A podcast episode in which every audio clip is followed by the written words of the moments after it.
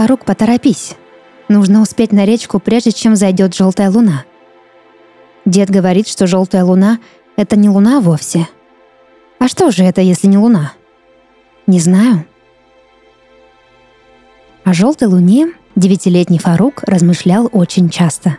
Когда ходил с матерью на речку за водой к ужину, пока вилкой ковырял в глиняной тарелке тот самый ужин, пока гулял по пустынным улицам и каждую ночь перед тем, как лечь спать.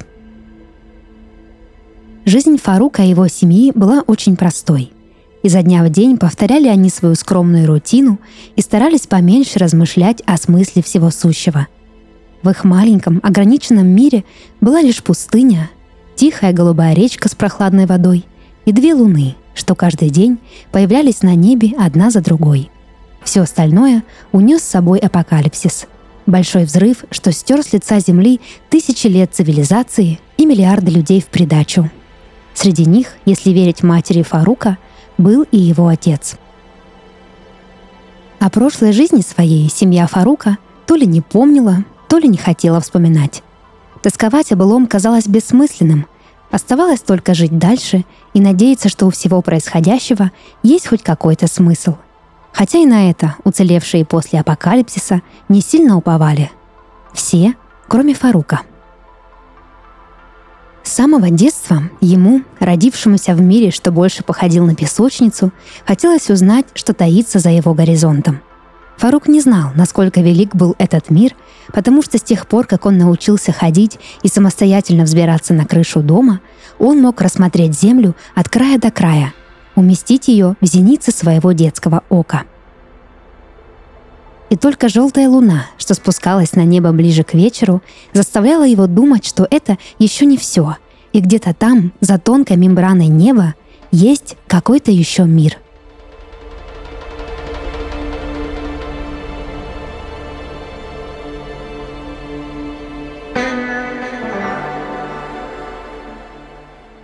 Дед, «А что находится там, за небом?» — спросил Фарук деда как-то за ужином.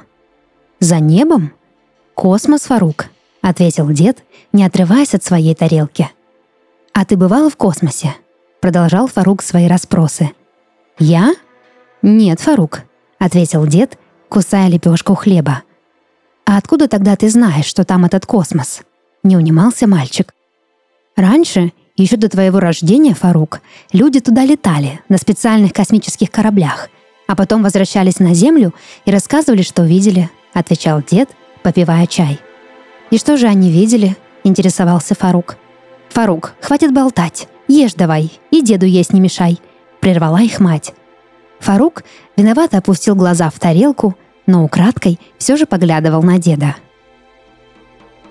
Когда я был таким, как ты, Фарук, мой дед рассказывал мне, что если построить очень длинную лестницу, то можно подняться по ней за границы облаков и самому все увидеть. Дед подмигнул Фаруку, и мальчику тут же стало легче. «Не забивай голову ребенка глупостями», — фыркнула мать и принялась убирать со стола. Перед сном, лежа в своей кровати, Фарук смотрел на желтую луну и размышлял о словах деда — Ему вдруг так захотелось построить эту лестницу и отправиться в космос. Поэтому, закрывая глаза, он дал себе обещание. Первым делом по утру отправиться на поиски того, из чего можно было построить эту самую лестницу и каждый день понемногу приближать к себя поставленной цели.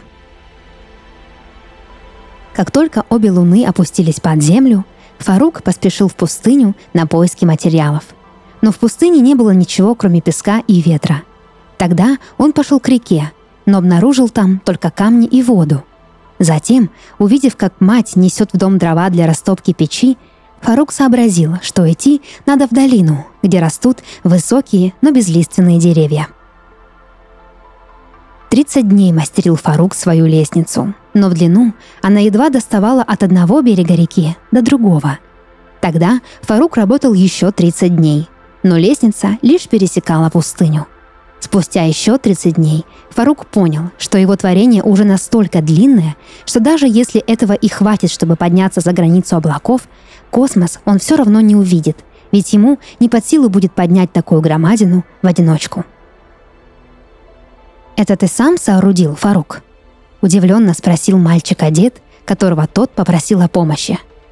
«Сам», — с робкой гордостью ответил Фарук. «Вот это да!» — восхитился дед.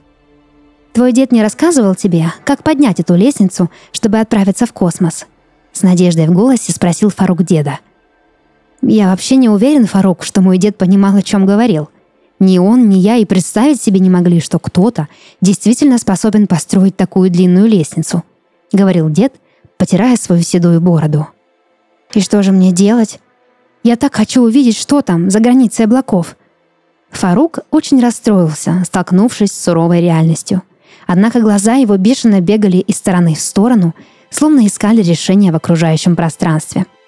Маленькое сердце Фарука билось быстро, как взрослое — на щеках выступил нервный румянец. Видя это, дед Фарука смутился. Ему стало стыдно, что он обнадежил внука воодушевленными рассказами о космосе, и что никогда всерьез не думал, что тот будет так решителен в достижении своей цели. Деду захотелось как-то реанимироваться, поощрить Фарука в его чистом, искреннем стремлении, в его трудолюбии и самоотверженности. Тогда он почесал свою лысину и сказал – Думаю, нам нужна очень длинная веревка, Фарук. Услышав слова деда, Фарук воспрял духом. Он радостно улыбнулся, ведь возможность заглянуть за край мира снова замаячила на горизонте.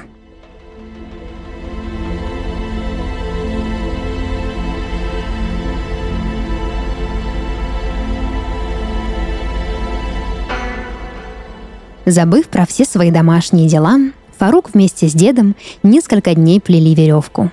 Впервые за все время жизни в пустыне, что уцелело после апокалипсиса, Фарук и его дед проводили так много времени вместе. Они говорили о космосе, о прошлом и о будущем, о том, что увидит Фарук, когда преодолеет границу облаков, и как эти новые знания изменят его жизнь и жизнь его семьи. За приятной беседой время летело быстро – Фарук не успел заметить, как они с дедом сплели веревку достаточно длинную, чтобы с ее помощью можно было поднять лестницу, что построил Фарук. Лестница оказалась довольно тяжелой. Тянуть ее было непросто. Но спустя несколько часов стараний мечтателям о космосе удалось ее поднять. Лестница взлетела ввысь и словно проткнула небесный купол. Фарук и его дед подняли глаза вверх но не смогли разглядеть, где эта лестница заканчивалась. Ее основание растворилось в белых клубах облаков. «Давай, Фарук, полезай», — сказал дед, подталкивая внука вперед. «А как же ты? Разве ты не хочешь увидеть космос?» — спросил мальчик. «Кто-то должен держать лестницу, чтобы она не упала», — возразил ему дед. «Давай привяжем ее к дереву». Фарук сопротивлялся, и дед понял, что мальчик боится — Тогда он улыбнулся ему, положил руку на плечо и сказал, «Это твоя мечта. Ради нее ты так много трудился, и кто-то должен помочь тебе ее осуществить. Ступай, узнай, что за границей мира, а потом возвращайся и расскажи все нам с мамой. Удачи!»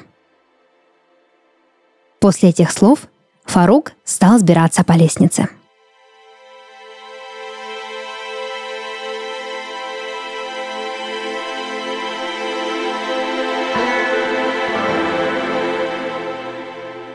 Долго поднимался Фарук к границе неба. С каждой новой ступенькой вокруг становилось все холоднее и все темнее. Облака оказались не такими белыми и не такими воздушными, как он думал. Они растворялись, когда Фарук соприкасался с ними, уходили вниз и выстилались ковром. Вскоре Фарук уже не видел земли, не видел деда и родной пустынной деревни. Мальчику было страшно. Холодная пустота вокруг сжималась, давила на него, гудела особым неземным воем. Вскоре над головой Фарука показались золотые пятна, что горели очень ярко и, казалось, пульсировали. Это были звезды, и Фарук впервые увидел их так близко. Раньше, когда он смотрел на них лежа в своей постели, они не казались ему такими страшными. А теперь от этой картины сжималось сердце. От страха Фарук остановился на полпути – Крепко вцепился он в свою лестницу и зажмурил глаза, пытаясь справиться с нахлынувшими эмоциями. Мальчик уже сомневался, что подняться за границу облаков было здравым решением. Хотел вернуться назад, к деду, и комочком свернуться в теплых объятиях матери. Фарук чувствовал себя маленьким, жалким и беспомощным в этом холодном, темном пространстве и с каждой секундой терял веру в то, что его цель стоит таких жертв. Вдруг в тоненькую щель сомкнутых век Фарука проник яркий желтый свет. Открыв глаза, мальчик оказался в сверкающем, теплом потоке, что окутывал его, словно мягкое одеяло. Тьма вокруг рассеялась, и холод постепенно отступал. Эта желтая луна спустилась на небо, неся с собой наступление вечера. В этот волшебный миг сердце Фарука успокоилось. Он впервые увидел желтую луну на расстоянии вытянутой руки и вспомнил, как много раз он думал о ней и мечтал отправиться в космос. Яркий свет, что залил собой все небесное пространство, вдохновил его, напомнил о словах деда и придал сил двигаться дальше. Так, набравшись смелости и уверенности в себе, Фарук продолжил свой путь, пока в конце концов не пересек границу неба.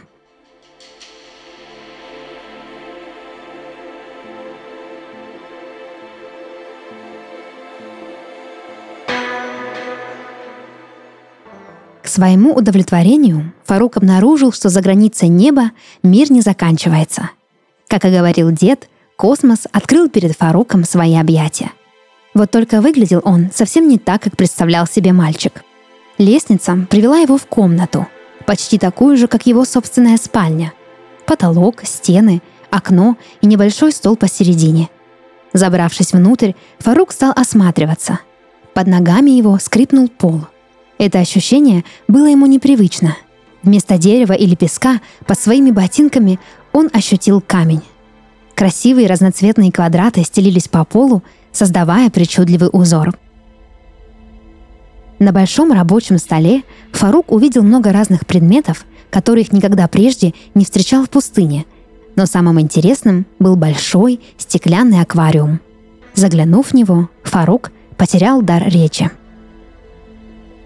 На дне аквариума виднелась знакомая ему пустыня с маленьким домиком, небольшой прохладной речкой, а главное — длинной лестницей, что прорезала границу облаков. К лестнице была привязана веревка, которую держал крохотный человечек.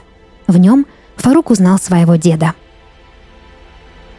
А над всем этим горела желтая луна. Подняв голову вверх, Фарук убедился, что это была и не луна вовсе, а просто лампа, что висела на потолке и озаряла комнату ярким и теплым светом.